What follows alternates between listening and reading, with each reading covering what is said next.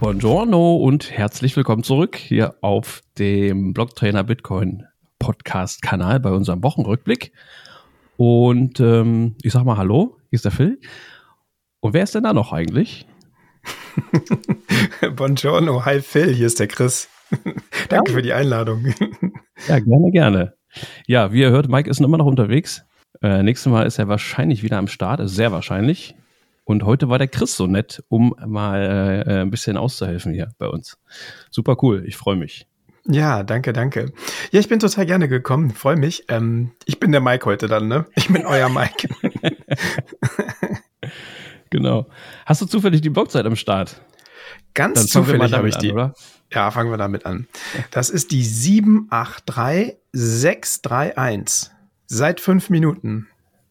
Yes, korrekt. Okay, ähm, ja, Chris, äh, weiß nicht, wir können ja kurz sagen, wer du bist, falls jemand nicht, nicht ganz im Bilde ist, oder? Man kennt dich vom Bibliothekar, der Bitcoin-Bibliothekar von Notsignal unter anderem. Wir kennen uns schon ein bisschen länger. Mhm. Seit auch, ja, seit mittlerweile, ich glaube, anderthalb Jahren oder so. Mhm. Irgendwie sowas. Oder länger. Ja, ich glaube September 21, ne? Genau, wir haben jetzt schon 23, ja. Ja, ja gut, ander, ja, anderthalb Jahre ungefähr sind das, ne? Seit den ersten mhm. Meetups damals, ja. Ja. Genau, ja, ja genau. Ich mache die Bitcoin-Bibliothek, bin Teil der Node-Signal-Crew und ähm, ja, wir haben auch dieses Jahr Silvester zusammen verbracht. Und Richtig. eine schöne Silvesterparty organisiert. Du meinst Silplebster natürlich. Silplebster, genau. Ja, also kurze Erklärung für alle, die jetzt denken, wovon zum Teufel reden die da eigentlich. Die Silplebster Party 2022 nicht mehr und nicht weniger als die erste deutsche Bitcoin-only Silvesterparty für die Community. Ähm, es waren ungefähr 55 Plebs da und ja, wie es dieses Jahr aussieht, mal schauen. Es gibt da das ein oder andere Gespräch. Eventuell gibt es was ähnliches in Berlin. Vielleicht nochmal was hier in der Ecke, das ist noch nicht so ganz klar. Ja, und als es jetzt, als du jetzt Not am Mann hattest, dann war natürlich klar, dass ich einspringe. Freut mich sehr, sehr. Cool hier zu sein. Ich danke dir. Gut, dann legen wir mal los. Wir haben einiges, einiges zu erzählen heute. Und wir fangen mal an mit, ist schon ein paar Tage alt jetzt, die, die Neuigkeit, sage ich mal. Äh, MicroStrategy, die äh, Firma. He did it again. He did it again, genau. Die Firma mit dem dicksten Stack äh, hat nochmal zugeschlagen und äh, die Bitcoin-Bestände nochmal etwas, etwas ausgeweitet, solange der Preis günstig ist, sage ich mal. Jetzt haben mhm. sie nochmal 6.455 Bitcoin dazugepackt, im Wert von ungefähr 150 Millionen US-Dollar und ähm, sind nunmehr auf einem Gesamtstapel von 138.955 Bitcoin. Wow. wow. Wenn das mal nicht bullig noch ist. 45 Stück, die kauft er auch noch. Bis 140.000, ja. Hat er zu einem mittleren Preis von 23.238 Dollar gekauft. Ja. Es gibt eine interessante Seitennote an der ganzen Geschichte. Und zwar ist ja diese, ähm, wie heißt sie nochmal, Silicon Valley Bank, die ist ja pleite gegangen. SVB, und da hatte genau. MicroStrategy einen Kredit. Und die haben nicht nur Bitcoin gekauft, sondern haben auch noch ihren Kredit ausgelöst. Ja. In der Höhe von 161 Millionen Dollar der, ähm, für den es ein Collateral gab, und zwar Bitcoin. 34.619 Bitcoin lagen dagegen. Ja, genau. Die haben es jetzt wieder zurückbekommen. Ja. Super Chat. Schulden abbezahlt, hart gesteckt. Der super, der super Giga-Chat, ja. Super Giga-Chat, stimmt. Ja. Ja, super krass auf jeden Fall. Also das äh, mehr, mehr kann man eigentlich äh, nicht ausdrücken, dass man vertraut auf Bitcoin und sehr positiv in die Zukunft blickt, auch was, mhm. was so Sachen angeht wie äh, in, ja, in vorsorglicher äh, Absicherung gegen eventuelle Währungsentwertungen in der Zukunft. Ja. Mhm. Jetzt so im Bärenmarkt war ja immer so ein bisschen, ja, irgendwann verkauft jetzt Sailor und da war so ein FAT, ne? Mhm. Sailor verkauft jetzt Bitcoin, er muss, ne? Der wird liquidiert und so. Weil es dir ein bisschen ähm, schlecht ging, ne? Meinst du, letztes Jahr? Ja. Also. Aber nichts ist passiert. Sie haben hart geheult und haben auch noch drauf gesteckt. Ja. Der Aktienkurs hat sich noch nicht ganz erholt. Also der hatte ja ein All-Time-High von über 800 Dollar. Und sie sind jetzt im Moment oder zum Erstellen dieses äh, Blogposts von euch bei 238 Dollar, ne? Ja. Euro. Euro, sorry. Genau. Ja, Balls of Steel auf jeden Fall. Da kann man nur zu sagen, was, was macht der Papa? Er hodelt. genau. Ja, nettes Pep-Rap-Zitat mal wieder. Mhm. Papa merkt, dass das Fiat-System brodelt. Papa ist entspannt. Was macht der Papa? Okay, dann gehen wir mal zu dem anderen Punkt. Wir müssen heute, wie gesagt, wir haben einiges zu berichten. Mhm. Und zwar auch sehr interessante Neuigkeiten. Die chinesischen Banken öffnen sich tatsächlich äh, dem ja, Bitcoin und dem Kryptosektor. Muss man ja mittlerweile immer alles noch so ein bisschen zusammen betrachten, ist leider so. Früher oder später kommen sie auch noch dahinter, aber erstmal öffnen sie sich dem ganzen Kryptomarkt und zwar ähm, gegenüber in Hongkong angesiedelten Unternehmen, die, die mit, mit Krypto zu tun haben, Dienstleister, Anbieter. Und äh, tatsächlich sieht es ganz so aus, dass sich die Banken da versuchen, ein bisschen gut zu stellen. Und das Interessante bei dem Ding ist ja, das Timing ist, ist, ist sehr interessant, wie gesagt. Also, wir einige mitbekommen haben, wir haben ja auch ein bisschen darüber berichtet, jetzt in den letzten Folgen, hat, äh, haben ein paar Banken, US-amerikanische Banken, die der ganzen Kryptoindustrie nahestehen, wie die Silicon Valley Bank, die wir gerade schon hatten, die SVB, die Silvergate und die äh, Signature Bank unter anderem, äh, sind da ein bisschen in die, in die Brüche gegangen. Und äh, plötzlich steht da, stehen da ein paar chinesische Banken parat und äh, klopfen schon an die Tür und bieten sich an in Hongkong. Ja, es ist ja also Interessant, ne? Also ich, ihr habt das ja auch in dem Artikel geschrieben. Ähm, ist das jetzt, also offen, das hat ja erstmal so mit China Mainland, China Festland so nichts zu tun, Hongkong. Ist das so ein, so ein Versuchsballon, den sie da starten, um zu gucken oder einfach einer Nachfrage gerecht zu werden und oder zu sehen, wie, was passiert, wenn wir das jetzt anbieten und in um, USA das Ganze gerade so ein bisschen enger wird? Ist das eine Gegenreaktion oder? Ja, es ist immer, also ich finde es immer tatsächlich erstaunlich, wie China es immer, immer schafft, also nicht jetzt nur im Kryptobereich oder Finanzbereich, auch auf ganz vielen anderen Bereichen der Industrie oder Wirtschaft, immer wenn irgendwie was irgendwo passiert oder irgendwas wegbricht oder es irgendwo sich ein kleiner Markt auftut oder äh, ja, irgendeine Firma geht platt und reißt ein Loch ein oder so, es besteht ein Bedarf, dann stehen die wie aus dem Nichts plötzlich parat und, und bieten da eine Lösung an für sich und wollen da irgendwie in diesen Markt dann rein. Und so jetzt halt hier auch. Also fand ich schon sehr interessant. Mhm. Über den, ja, über Hongkong halt dann.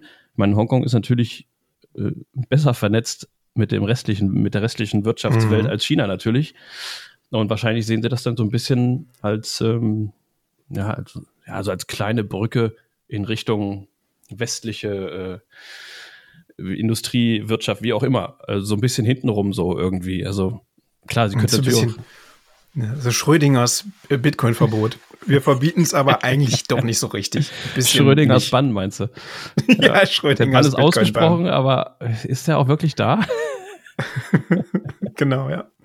Ja, sie halten also, es sieht so aus, als halten sie das Main, äh, China Mainland raus machen ja. das halt in diesem Versuchsballon Hongkong. Ähm, da sind ja wohl auch irgendwie ähm, Bankmenschen auf einer Kryptokonferenz aufgetaucht dann aus ja. China in Hongkong. Also sie behalten das im Auge. Ich finde das Interessante an der Message ist, sie behalten es im Auge. Sie ja, haben also, da nicht die Scheuklappen, sondern es wird, es wird ja auch nicht wirklich öffentlich drüber geredet oder berichtet. Ne? Das ist ja auch alles so ein bisschen investigativ, glaube ich, alles so ein bisschen, ja, ich glaube, da hat sich irgendjemand geäußert von der chinesischen Bank, der auch unerkannt bleiben möchte. Also alles so ein bisschen hintenrum äh, diese, sind diese Informationen quasi ans Tageslicht gekommen. Ne? Also die gehen da jetzt nicht offen damit um mit dieser Situation. Also ist interessant hm. auf jeden Fall. Also es ist ja auch, ähm, ich glaube, war das nicht in Russland so, dass es da auch so ein Muster gibt, dass du ähm, quasi Bitcoin als die, dass die Bitcoin als Devise annehmen, als Zahlungsmittel für Rohstoffe oder andere Dinge, es aber als Handlungs-, als Währung im Inland verbieten. Also, dass die ja. Leute nicht in Bitcoin fliehen können, aber du als Staat quasi davon profitierst. Und vielleicht ist das auch so eine Nummer, ich weiß es nicht. Ja, das ist, äh, das hat man irgendwie öfter jetzt mal beobachten können, ne? dass die Kommunikation nach außen von einem Land meist sehr anders aussieht als das, was im Hintergrund dann doch passiert, was man dann über mhm. so ein paar Ecken rausfindet oder mitbekommt und sich zusammenreimen ja. kann. Und tatsächlich auch jetzt bei China. Also das ist schon interessant, weil es wirklich auch Staatsbanken sind, die da ein bisschen vorprechen im Hintergrund. Ja, interessant, auf jeden Fall. Bullische News. Heute gibt es nur bullische News. genau.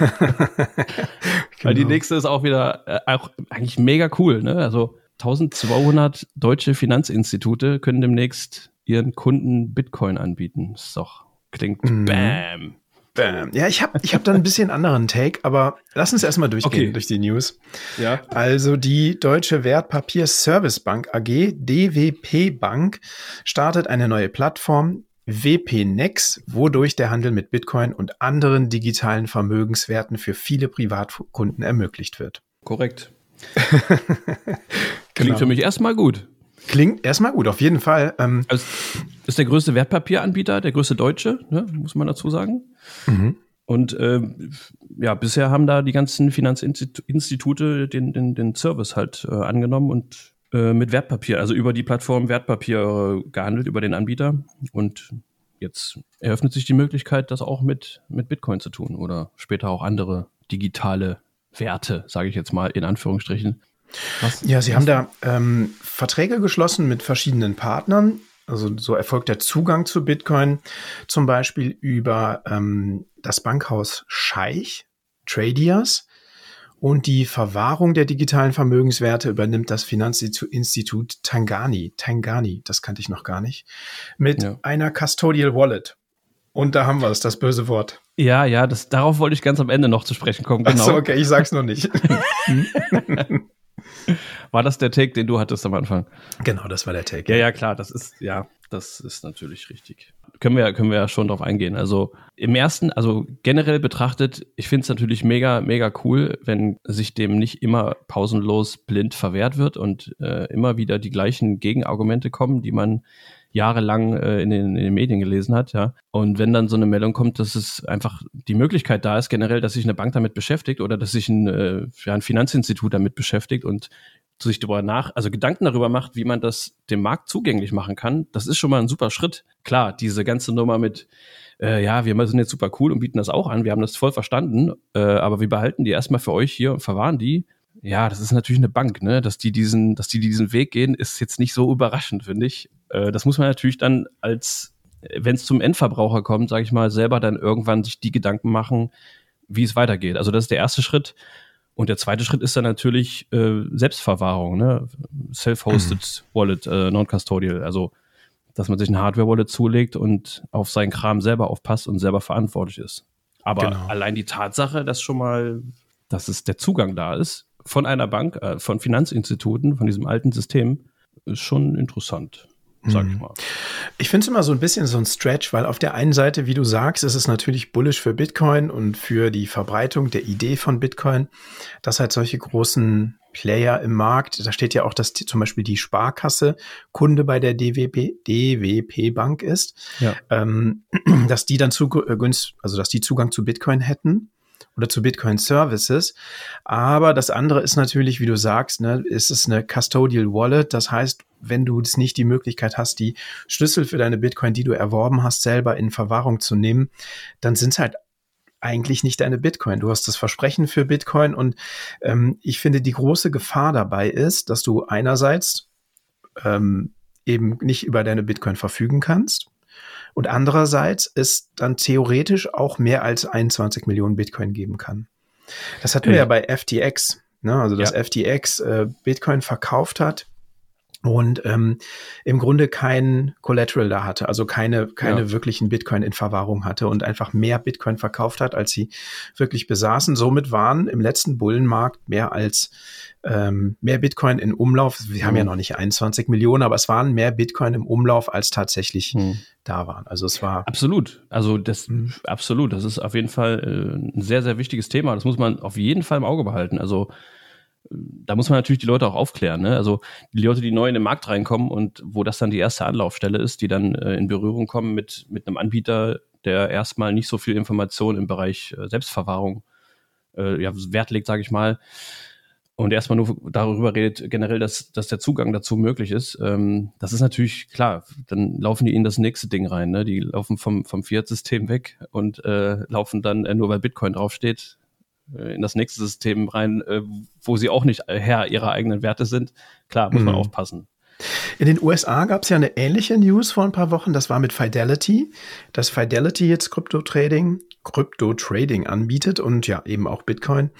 Äh, und da war es genauso. Ne? Also du konntest es nicht, es gab keine Withdrawal-Möglichkeit, du konntest die Schlüssel nicht selber nehmen. Ja, da gab es auch irgendwie, also die sind wohl also die wissen darum auf jeden Fall. Es gibt da, gab da irgendwie Untersuchungen, glaube ich, haben sie es selber genannt. Oder also zumindest ist das irgendwie im Gespräch auch. Also ich erwarte natürlich auch, wenn ich sowas lese, dann diese Weiterentwicklung, wenn es anläuft, dass man sich auch damit beschäftigt als Anbieter und dann irgendwann sagt, ja, hier, ihr könnt jetzt auch äh, eure Keys haben oder ihr könnt es selber verwarten oder ihr könnt auch euren Kram darunter ziehen, eure, eure Coins. Das erwarte ich natürlich dann schon. Wenn sowas natürlich gar nicht kommt, dann ist da irgendwann auch am besten so ein bisschen von abzuraten. Ne? Mhm. Also ja. ganz klar. Eigenverantwortung der eigenen Coins, der eigenen Werte, das ist schon, das muss schon sein. Ja. Jo, weiter geht's. Jawohl. Das Casino. Was ist los mit dem Casino? Was ist schon wieder passiert da? Ja, es ist äh, wieder mal geht es um eine Börse, wieder mal geht es äh, nicht um irgendeine Börse tatsächlich, sondern um Binance, die größte Kryptobörse äh, weltweit.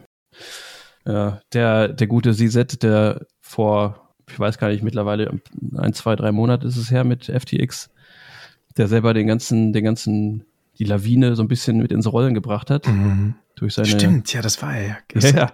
Total vergessen, ja. Ein paar kleine Tweets irgendwie abgesetzt, die so ein bisschen, so ein bisschen stichlich waren. Und hat damit echt eine Lawine losgetreten und hat so ein bisschen hämisch grinsend an der Seitenlinie gestanden und hat dem Ganzen irgendwie zugeschaut und ab und zu mal gewunken.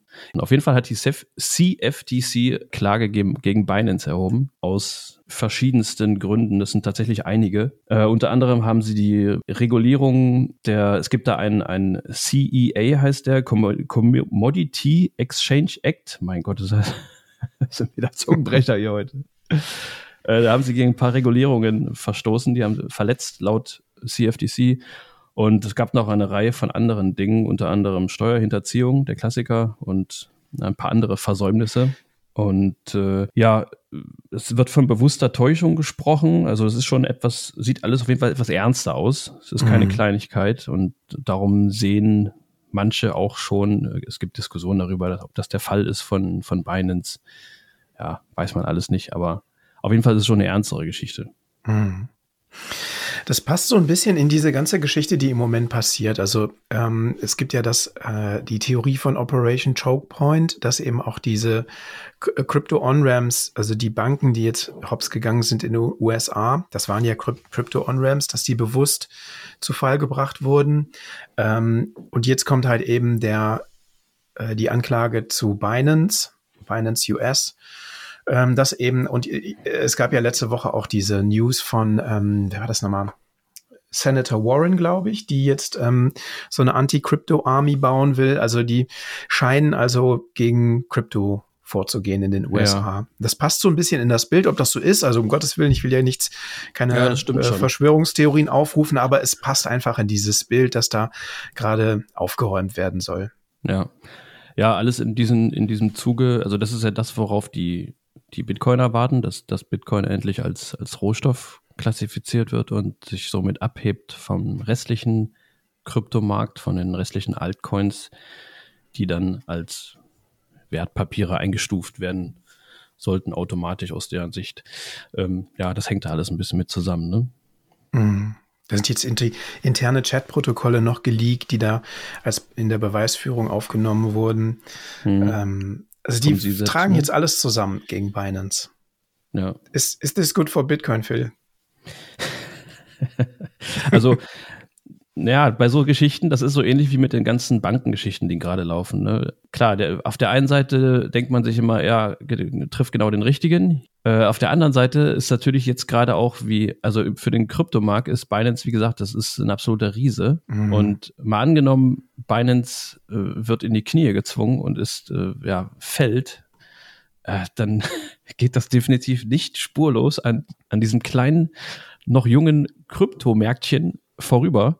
Mhm. Und äh, ja, Bitcoin gehört natürlich irgendwie äh, auch mit dazu, auch wenn Bitcoiner sich nicht als nicht als Teil der, des Kryptomarktes sehen, berechtigterweise natürlich auch, weil Bitcoin besondere Eigenschaften hat, die es davon abhebt. Aber ja, es hätte auf jeden Fall enorme Auswirkungen. Ne? Also das kann man nicht von der Hand weisen. Man weiß nicht genau, wie, was das alles mit sich zieht, aber wer weiß, vielleicht zieht es dann auch extreme Regulierungen nach sich äh, oder was auch immer. Also. Mhm.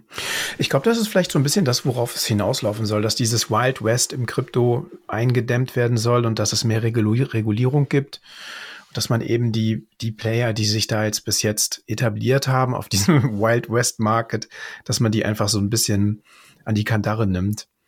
Das, das wäre auf jeden Fall gut, ja. Also was ich mhm. eben meinte mit Regulierung, klar, das wäre auf jeden Fall äh, eher positiv, aber es kann natürlich auch sein, dass in, im Eifer von Überregulierung einfach äh, Dinge beschlossen werden, die einem erstmal das Leben schwer machen, grundlos, die später dann vielleicht wieder zurückgenommen werden müssen. Man weiß das ja nicht, ähm, wie, wie manche Regierungen auf, auf, auf so ein Beben dann reagieren. Dann ist das Geschrei wieder groß, dass nur Korruption und kriminelle Machenschaften mit Krypto und mit Bitcoin in Verbindung gebracht werden und das vielleicht wieder aufflammt. Pff, ja. Hm. Mal schauen, ne?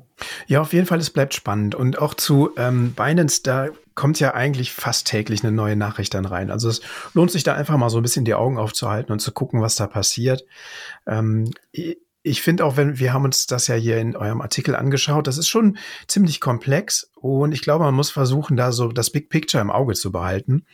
Finde ich gar nicht so einfach. Wahrscheinlich ist das Big Picture diese Regulierung und das Aufräumen des Kryptomarkts. Mhm.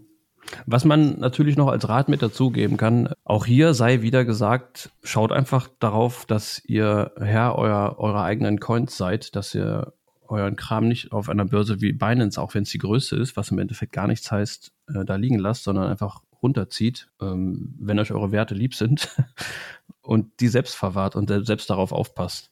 Weil dann ist der Schmerz natürlich äh, deutlich geringer, wenn so eine Börse äh, in die Brüche geht und Millionen von, von Benutzern haben ihre ganzen Werte da liegen, dann, ja, das ist natürlich nicht schön.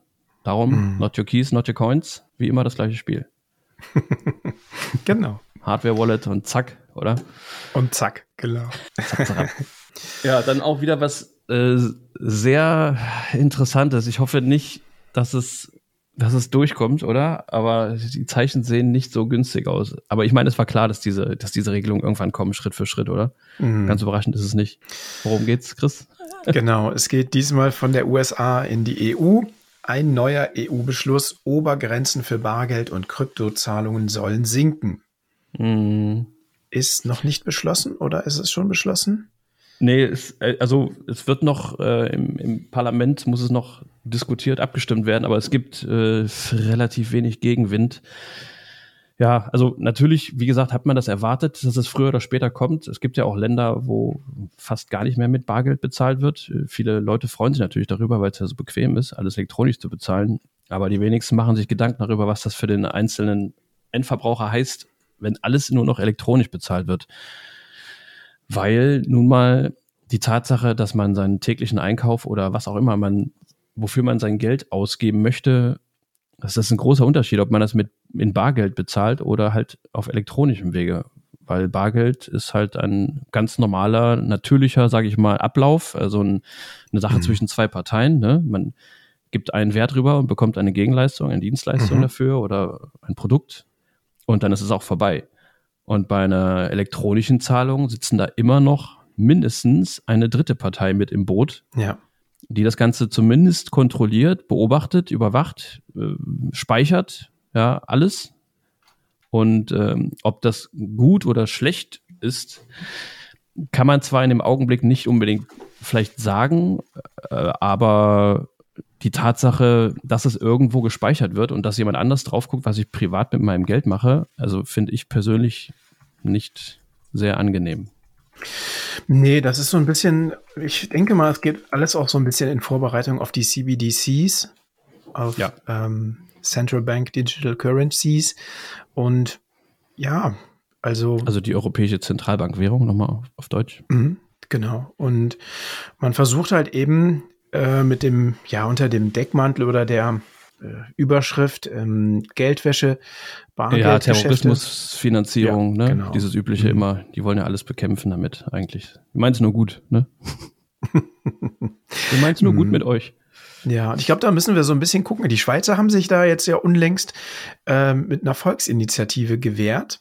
Ja, natürlich. Und ne, haben gesagt, Moment, Bar, äh, Bargeld ist für uns unerlässlich und wir stimmen ab, wir wollen weiter Bargeld haben. Und ja, das, das ist so ein bisschen, da müssen wir, glaube ich, aufpassen in der EU. Ja, eigentlich müsste man sich wirklich, da hatten wir auch schon mal hier in der Folge drüber geredet äh, mit Mike. Ähm, eigentlich müsste man wirklich konsequenter sein und im Alltag viel mehr einfach mit Bargeld zahlen.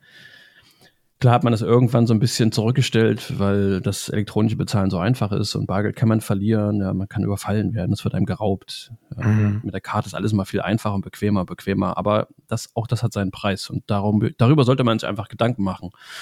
Und im Endeffekt, wenn das Bargeld wegfällt, mal angenommen, es ist irgendwann komplett weg, ich meine, es wird stufenweise wird das passieren, äh, aus Sicht der Zentralbanken, dann gibt es keine Alternative mehr. Dann ist alles, was man kauft, alles, ob man seinem Kind Taschengeld gibt, ob man äh, Tipp gibt äh, in, einem, in einem Restaurant, sage ich mal, oder was weiß ich, einem, einem Musikant in einer, in einer Fußgängerzone irgendwie ein paar Euros mal zuschmeißen will oder wie auch immer. Alles ist elektronisch, alles ist erfassbar, alles wird erfasst, alles ist registriert. Mhm. man macht sich einfach komplett gläsern damit. Und das freiwillig, weil es so bequem ja ist. Ne? Und pff, ich finde es ein bisschen gruselig. Ja, ne, ich bin da auch nicht für. Also vor allen Dingen hat ja auch dieses ähm, elektronische Geld dann die Möglichkeit, dass es programmiert sein kann, dass du bestimmte Sachen damit kaufen kannst und bestimmte nicht. Und ich möchte eigentlich schon selber entscheiden, was ich mit meinem Geld mache. Ja, dann, klar, dann kann man das ja weiterspinnen. Äh, China hat ja auch mittlerweile alles so ein bisschen verknüpft. Ne? Wenn du, ja, mal angenommen, du gehst dreimal über eine rote Ampel im Monat, äh, dann keine Ahnung, da kriegst du irgendwelche, irgendwelche Einschränkungen, Sanktionen und das machen sie vielleicht über den Weg, dass sie dein Geld irgendwie, ja, keine Ahnung, zensieren, beschneiden, wie auch immer. Also man ist halt angreifbar, man macht sich angreifbar damit. Mhm. Mit seinem eigenen Geld. Also eigentlich absurd, aber ja. Ja, ähm, thank God for, thanks, wer, wer hat das nochmal gesagt? thank God for Bitcoin. äh, Gott? Jesus? Ah, was denn? Senator, Senator Cynthia Loomis in, Loomis, Ach, äh, in ja. den USA gesagt. Cynthia Loomis, ja, genau. Also gut, dass wir Bitcoin haben. Sonst äh, sähe es schlecht aus mit uns und dem Bargeld. Ja, genau. Gut, gut. Dann gehen wir weiter, oder? Ja, gehen wir weiter. Ich traute meine Augen kaum, als ich kürzlich in den Mempool schaute Wahnsinn, was die Hashrate da macht. Was macht eigentlich, was macht die Hashrate eigentlich gerade? Die geht das nach oben und die geht to the moon. Ja. Hashrate to the moon. Hashrate to the moon. Ja, was ist denn da los, Phil? Der Hashrate ist momentan komplett egal, was drumherum passiert. Der Hashrate ist sogar egal, wo der Bitcoin-Kurs steht. Die geht einfach brutalst nach oben. Ja, es ist, es ist Wahnsinn. Ja. Wir haben ganz, ganz, ganz knapp die 400 extra Hash pro Sekunde angerissen. Wahnsinn. Ja, im Sommer 21 ist es hart eingebrochen, nachdem der Kurs so eingebrochen war. Mhm. Ähm, aber seitdem geht's nur noch bergauf. Was ist da los? Das geht ja richtig, das ist ja, äh, das geht ja senkrecht nach oben. Ja. ja, ist richtig krass. Es gibt äh, natürlich einige Spekulationen und, und, und Vermutungen dazu. Ähm, ja, man, der ein oder andere vermutet auch, dass da eventuell äh, etwas Größeres hinter sein könnte, ein, ein, ein größere, eine größere Institution, vielleicht sogar auch ein Staat oder mehrere Staaten, die jetzt anfangen, heimlich äh, Bitcoin zu meinen und irgendwann sagen, tada, ja, ja, haben wir gewusst, ja, ja, haben wir, haben wir vor fünf Jahren schon angefangen. Mhm. Ähm, das sind aber alles nur wilde Spekulationen, da gibt es keine. Ist das so? Was meinst du? Ist das so? Ob das passiert, meinst du? Ja. Also ich will mich da nicht aus, zu weit aus dem Fenster lehnen, weil wie gesagt, es gibt da, glaube ich, gar keine handfesten Belege für. Das sind reine Spekulationen. Ähm, klar, also möglich ist es, finde ich. Also es ist nicht ausgeschlossen. Mhm. Aber die andere. Was ist wahrscheinlicher? Ja, die andere Variante, also wer sich noch erinnert, kürzlich, gerade auch die Corona-Zeit und davor, diese, der ganze Zeitraum, wo, wo die, ganz, die ganzen Chip-Probleme auftraten, Mikrochips, ähm, alle Geräte, wo Mikrochips drin verbaut sind, was eigentlich alle Geräte sind, die auf dem Markt verfügbar sind, egal ob es ein Auto ist oder ein Handy, äh, waren einfach knapp und alles war schwer zu bekommen, was irgendwie ein Computer brauchte. Und somit natürlich auch Mining-Geräte und, und, und so weiter. Und es gab damals viele Bestellungen von äh, Mining-Unternehmen, die aufrüsten wollten auch noch als der Bullenmarkt noch war oder abgeklungen ist. Und äh, da gab es natürlich extreme Verzögerungen mit den Geräten. Die sind dann irgendwann gekommen. Dann ist allerdings der Kurs teilweise auch wieder runtergegangen, was gerade auch ältere Geräte nicht mehr ganz wirtschaftlich gemacht hat. Die mussten dann vom Netz genommen werden. Ja, so mehrere Sachen spielten da so ein bisschen zusammen. Ne? Und wahrscheinlich ist es eine Mischung aus allem. Also denke mhm. ich. Also dass einfach viele Geräte jetzt ausgeliefert sind und jetzt, wo ja, der Preis hochgeht, angeschaltet werden. Geräte immer noch ausgeliefert sind oder zumindest die Geräte, die da sind, jetzt ans Netz genommen werden, weil aufgrund der Kurssteigerung Mining natürlich ein bisschen rentabler ist. Ist ja ne, logisch, der Kurs geht hoch und das Mining äh, rentiert sich mehr. Wenn, wenn, wenn, wenn du zu wenig Fiat, sage ich mal, für, eine, für deine gemeinten Bitcoin bekommst, also Mining-Betriebe müssen ja auch irgendwie wirtschaftlich sein, ihre Leute bezahlen und so weiter und alles, ähm, dann ist es nicht ganz so wirtschaftlich. Dann werden die Dinger vom Netz genommen. Und dann bricht mhm. natürlich die Hashrate ein. Ne? Und wenn mehr rangehen, dann geht die Hashrate nach oben. Mhm. Dann sind es halt auch ja, neue Geräte, die wahrscheinlich effizienter meinen. Das spielt vielleicht noch eine Rolle. Ja, ja, klar. Also ich, ich weiß gar nicht, wie jetzt der, der, der aktuelle Stand ist. Also mein Stand ist immer noch, dass die, dass der, das effektivste, meist benutzte Mining-Gerät müsste eigentlich der S19 Pro oder sowas sein von. Mm, ja, ich glaube auch S19, ja. Äh, Endminer, Bitmain. Ja, klar. Also es kann sein, dass irgendein Land schon anfängt, irgendwo sich ein paar Miner irgendwo in den Keller zu stellen und die ein bisschen arbeiten lässt. Weiß man nicht. Aber auf jeden Fall geht die Hashrate nach oben. Das heißt, das Bitcoin-Netzwerk ist sicherer denn je. Also da muss man schon einiges aufbringen, um da jetzt eine 51% Attacke zu fahren. Mit welchem mhm. Hintergrund auch immer. Wobei die Sicherheit in Bitcoin ja mehrfaktoriell ist. Du hast ja einmal die Hashrate zum Sortieren der Blöcke oder das, das Aufrechterhalten der äh, Transaktionsreihenfolge und dann natürlich die Kryptographie. Die Schlüssel sind ja auch ein Teil der Sicherheit. Und ja, ja, ja, klar. Also die Sicherheit jetzt im Sinne von ähm, ein Angriff auf das Netzwerk, also eine 51%-Attacke zum Beispiel. Genau. Also, mhm. ne, da du ja über die Hälfte der Hashrate aufbringen müsstest, also mal eben 200 extra Hash aufzubringen, die gegen das Hauptnetzwerk arbeiten, das ist, es ist annähernd unmöglich. Also selbst wenn man das Geld hat, selbst wenn man den Willen hat und irgendeinen irrwitzigen Antrieb, der eigentlich nicht wirklich zu erklären ist, woher der herkommen soll, äh, muss man dann auch noch die Geräte irgendwo herbekommen und die wachsen auch nicht auf Bäumen. Mhm. Äh, es ist, äh, ja. Und dann geht es ja nicht nur darum, einen Block umzuschreiben, sondern du musst das ja aufrechterhalten. Ne? Genau, du, ja, du musst das aufrechterhalten, ja. ja. Und das ist. Und dann baller mal konstant 200 extra Hash raus, nur um, ja, im Endeffekt nur um sagen zu können, haha, habe ich euch ja gesagt, blöder Bitcoin. Ja. Habt da zwar jetzt nichts von, aber. Mhm. Ja, spannend. Also es lohnt sich auf jeden Fall ein Auge drauf zu haben, was passiert da mit der Hashrate. Es kann nicht bestätigt werden, dass es ein Land ist, denke ich mal. Ja. ja die Theorie mit der Auslieferung der Geräte und dem Hinzufügen von zusätzlichen Minern ist sicherlich nicht ganz von der Hand zu weisen. Ja. Was ich dazu noch ganz äh, spannend fand als Zahl mal, äh, es gibt da eine, eine Prognose, wenn der, wenn der Anstieg ungefähr so weitergeht jetzt, dann sind wir bei, also Ende 2025 ungefähr rein rechnerisch, wären wir dann bei ungefähr 1000 Exahash pro Sekunde Hashrate. Witzige okay. Zahl. Das wäre das wär umgerechnet äh, eine Trilliarde Versuche, einen Block zu finden pro Sekunde. also, das ist echt Wahnsinn. Eine Zahl mit übrigens 21 Nullen, ja, da ist sie wieder. wow. Oh, wow. Wahnsinn. Ja, total irre. Naja, mal schauen.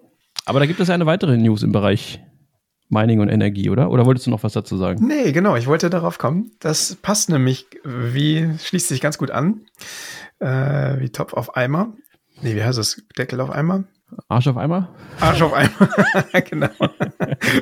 Ein neuer Bericht zeigt, Wasserkraft ist Bitcoins Hauptenergiequelle. Und das ist eigentlich tatsächlich echt Applaus, eine sehr gute Nachricht, wir weil wir ja unlängst wieder ziemlich viel Fahrt hatten, gerade von Greenpeace, ne, was Bitcoin ja so ein äh, Klimasünder ist. Die uns wieder mal ein tolles Meme geliefert haben. Danke Greenpeace an der Stelle. Ja, Shoutout. Skull of Satoshi. Long live Skull of Satoshi. Ja. Ich glaube, dein Bild ist ja auch, äh, ne, du hast es ja auch äh, direkt ne, umgewandelt. Ja. Ja, also es ist, gut. weiß ich nicht, da denkt sich wahrscheinlich äh, ein Konsortium von Leuten denkt sich ganz lange diese Aktion aus, engagiert diesen Künstler, ja. macht da einen riesen Plan und released das und es dauert einfach, keine Ahnung, einen halben Tag und die ganze Bitcoin-Community hat dieses Ding ja, adoptiert ja. und zu seinem Maskottchen gemacht. I love it, es war so witzig. Also der Gedanke alleine, den finde ich auch arschlustig. Dieses, ja, ich hab, das habe ich dir ja im Vorgespräch gesagt und ich habe mir eigentlich vorgenommen, mein Handy verdammt nochmal abends nicht mit ans Bett zu nehmen, sondern in der Küche zu lassen. Aber es passiert im Moment so viel und es ist auch so lustig, diese ganze Skull of Satoshi-Geschichte. ich bin nachts aufgewacht und habe weitergelesen. Es war so. Dann auch ja. die, der Künstler, der dann noch umkippt und sagt, ey, ja, Moment, vielleicht habe ich mich da wirklich ein bisschen verritten und ich muss das alles nochmal überdenken und habe ganz viel Austausch mit äh, Bitcoin äh, Leuten gehabt, die mir gezeigt haben, dass es doch nicht ganz so ist, wie Greenpeace das mhm. darstellt. Also unglaublich, ne? Ja, ich habe letztens gesehen, ja, wir gleiten jetzt ein bisschen ab, aber wir kommen gleich wieder zurück zum eigentlichen Thema. Äh, ich habe letztens auch gesehen, die haben den, den Skull, diese, diese Kunstfigur, die ist ja, glaube ich, drei Meter hoch oder so, ne? Dieser grüne Schädel. Mhm. Äh, der, irgendwie ist das Ding jetzt auf Tour, ne? Der fährt durch, weiß nicht, die ganze, die ganze Welt oder ich glaube die ganze Welt sogar, oder zumindest Amerika, ich weiß es gar nicht genau. Auf jeden Fall wird er irgendwie durch die Gegend gefahren in mehreren Städten, man kann sich den angucken. Und ähm, allerdings auch dann mit, äh, ich habe ein Foto gesehen mit so mit so Greenpeace-Slogan dann darunter, also mit mm, dieser ja. Botschaft, die die übermitteln wollten. New York City war glaube ich, ne? Ja, genau. Wo die dann mhm. den äh, Künstler dann auch angeschrieben haben und gesagt haben, hier, was ist jetzt eigentlich? Ich denke, du hast es verstanden und äh, jetzt lässt du da, fährst du das Ding da durch die Gegend. Und dann meinte er, ja, äh, ich, der hat das irgendwie ein Jahr lang abgegeben als Leihgabe quasi und die machen damit jetzt mehr oder weniger, was sie wollen und er hat da ja keinen direkten Einfluss drauf. Das war, glaube ich, so die Antwort, ja. Mhm. Ich habe irgendwie gehört, dass der auch zur ähm, BTC nach Miami kommt, zur Bitcoin-Konferenz, dort ausgestellt ja, ich, wird. Ich habe sogar nach Innsbruck gehört, oder? Oder war das äh, Miami? Also, also Miami habe ich gehört, Innsbruck, das weiß das ich nicht. Okay. Das, ist aber witzig, ne? Ja. Aber war das nur Miami? Das kann auch sein. Mhm. Naja, wir haben auf jeden Fall hier eine News, die passt ganz gut zu dem Thema. Und zwar, Wasserkraft ist Bitcoins Hauptenergiequelle. Müssen wir mal reingehen. Was ist da los? Ja, wir haben es ja immer gewusst, oder? Also Bitcoiner haben ja immer gewusst, Bitcoin ist gut für die Umwelt. Bitcoin ist für so vieles gut. Mhm. Bitcoin ist auch eine Schlüsselenergie, äh, Schlüsseltechnologie, um die Energiewende zum Beispiel zumindest zu unterstützen, zu finanzieren. Ja, und jetzt ist natürlich auch wieder mal offengelegt, wie toll die Zusammensetzung ist. Und es ist ein Trend zu erkennen bei, bei dem Energieverbrauch, sage ich mal, für, für das Bitcoin-Netzwerk, äh, dass offensichtlich laut den Berechnungen von Daniel Betten, der gute Mann, Klimaaktivist und Investor, es gibt äh, eine, eine, eine, ein Diagramm und demnach sind tatsächlich 23,12 Prozent Wasserkraft, knapp 14 Prozent Wind haben wir noch und 5 Prozent Solar. Das nur mhm. zu den grünsten, ne? Mhm. Es gibt zwar immer noch Kohle, also Energie, die aus Kohle gewonnen wird. Ähm, das scheint aber nach seinem Bericht rückläufig. Jetzt muss man ja. dazu sagen, ne? also er ist Bitcoiner und äh, Klima- oder Umweltaktivist und ähm, ja, ist halt eine Quelle. Ja, da gibt's ja mehrere Quellen auch, wie sich die, äh, die Energiezusammensetzung ergibt. Aber ja. er ist auch derjenige, der mit dem, ähm, wie hieß der, Fong Wong? Der, Fong Wong, der, ja von Wong, Künstler, mit dem da in sehr regen Austausch war, ne, nachdem Skull of Satoshi rauskam. Ja, ja. Mhm. ja ich glaube, der ist ja schon eine ernstzunehmende Quelle, hat da auch so eine, ähm, es heißt CH4 Capital, ist er der Gründer. Mhm. Und man kann sich die, die Daten angucken. Auf seiner Seite BAT, wie Batten, ne, B-A-T, Coins, mhm. Batcoins mit Z, ein Wort, K-C-O-I-N-Z verlinkt auch in dem Artikel. Ah, okay. Ja. Kann man sich genau. nochmal angucken, ja.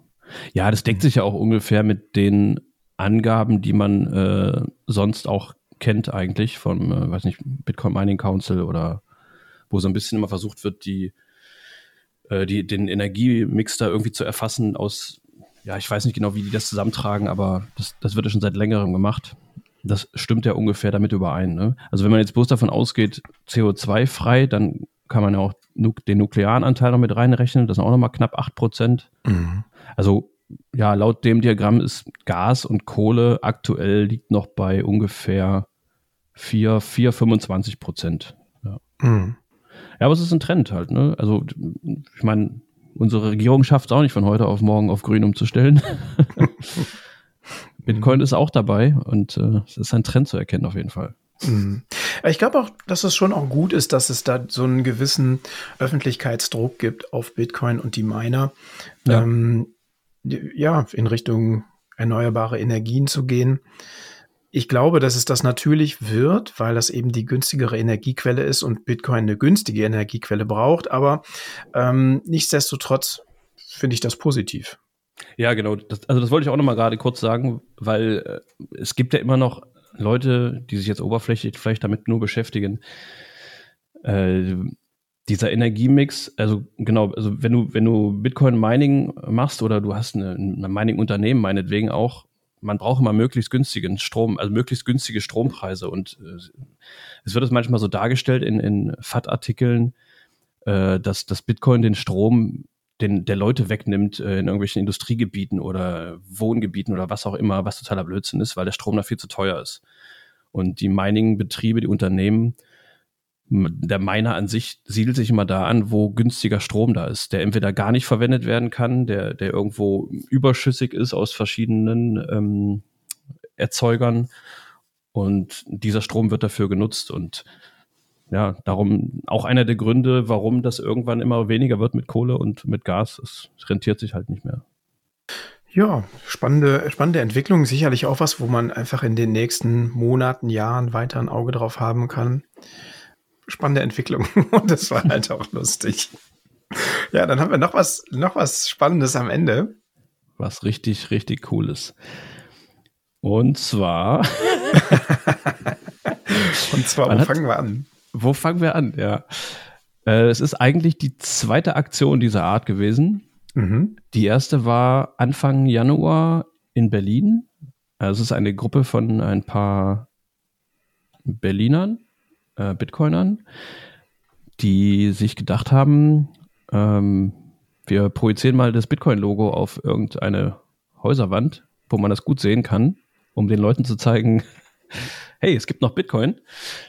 ja, das war ziemlich cool. Also es ist eine Aktion von der Account, über den das mittlerweile läuft, nennt sich Bitman, äh, wird betrieben von ein, ja, einem kleinen Kreis von Leuten, die jetzt erstmal, ja, ich lasse die jetzt mal außen vor. Und ähm, über diesen Account werden quasi Bilder verbreitet von dem Bitcoin-Logo, was äh, damals in Berlin auf dem Fernsehturm projiziert wurde und jetzt vor ein paar Tagen vorgestern war es, glaube ich, am, 9, am 29. war es genau, den EZB-Turm auf das EZB-Gebäude. Äh, es gibt ja zwei da, ne? Ich weiß nicht, mhm. wie die sich im Namen unterscheiden. Das eine ist vor diesem Euro-Symbol in Frankfurt und das mhm. andere ist ein Stück weiter weg am Main ja, gelegen. Es gibt irgendwie so einen alten und ein neues Gebäude, genau, das so habe ich das verstanden. Ja. Ähm, und da gibt es richtig coole Bilder zu, die müsst ihr euch mal angucken im Netz, wenn ihr die noch nicht gesehen habt. Also es ist, ja, die hatten Pro, einen professionellen Fotografen auch dabei. Und der hat das alles gut in Szene gesetzt. Das sind richtig schöne Bilder entstanden, auf jeden Fall. Und allein schon, also wer dieses Gebäude kennt, wer weiß, okay, das ist das Hauptquartier von der EZB und da ist ein monströs großes Bitcoin-Logo drauf. Das äh, ist schon irgendwie witzig. Das ist ein bisschen funny. Mhm. es ist also auf Twitter und auf Bitcoin Twitter war es omnipräsent. Es ist sogar die große internationale Accounts haben das geteilt und so. Das fand ich richtig cool. Also Deutschland, Deutschlands Bitcoin-Szene rutscht da richtig in den Fokus. Ich finde das mega, mega gut. Ja. Und man sieht, dass wir hier sehr aktiv sind. Ähm, das fand ich Hammer. Interessant fand ich, dass es in den Mainstream-Medien, ich nenne sie jetzt mal so, mhm. überhaupt nicht erwähnt wurde. Ist nicht passiert. Irgendwie nicht, ist mir auch nicht aufgefallen.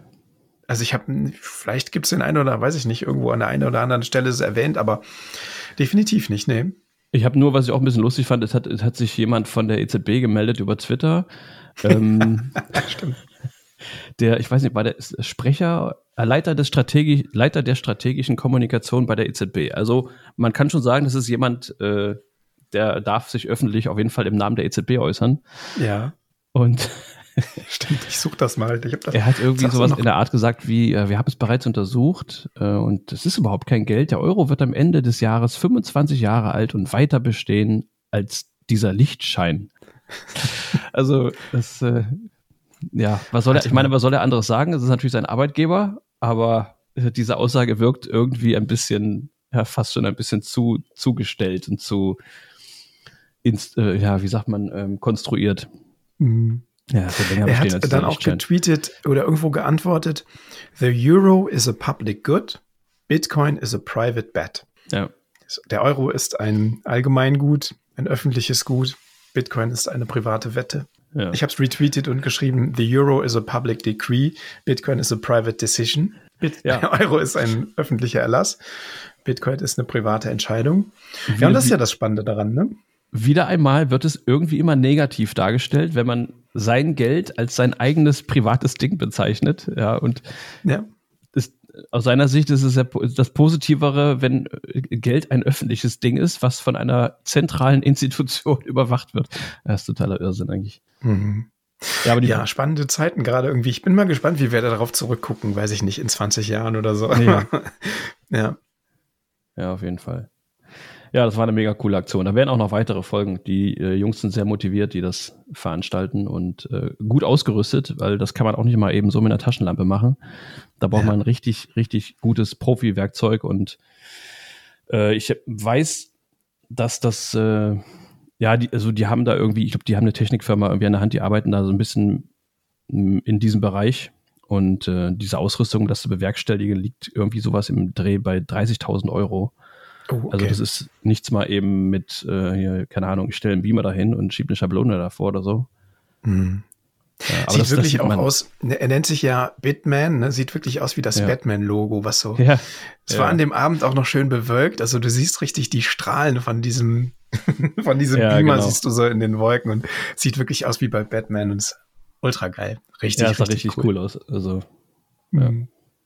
Müsst ihr euch mal anschauen, auf jeden Fall im Netz. genau, also man kann unter dem Hashtag auf Twitter gesundes Geld, kommt man auf jeden Fall darauf. Und genau, gesund, äh, genau, das wollte ich auch noch sagen. Der hat sich ja damals nämlich auch ein bisschen an die Aktion Gesundes Geld angeschlossen, äh, die ja auch im Januar, am 3. Januar lief, am, am, mhm. am Tag, ja. Proof of Keys. Proof of Keys, genau, danke. Mhm. Und noch einer, da waren mehrere Tage übereinander. Ja, ist nicht das, dass äh, Bitcoin so? am, im Januar gestartet ist, das Bitcoin-Netzwerk?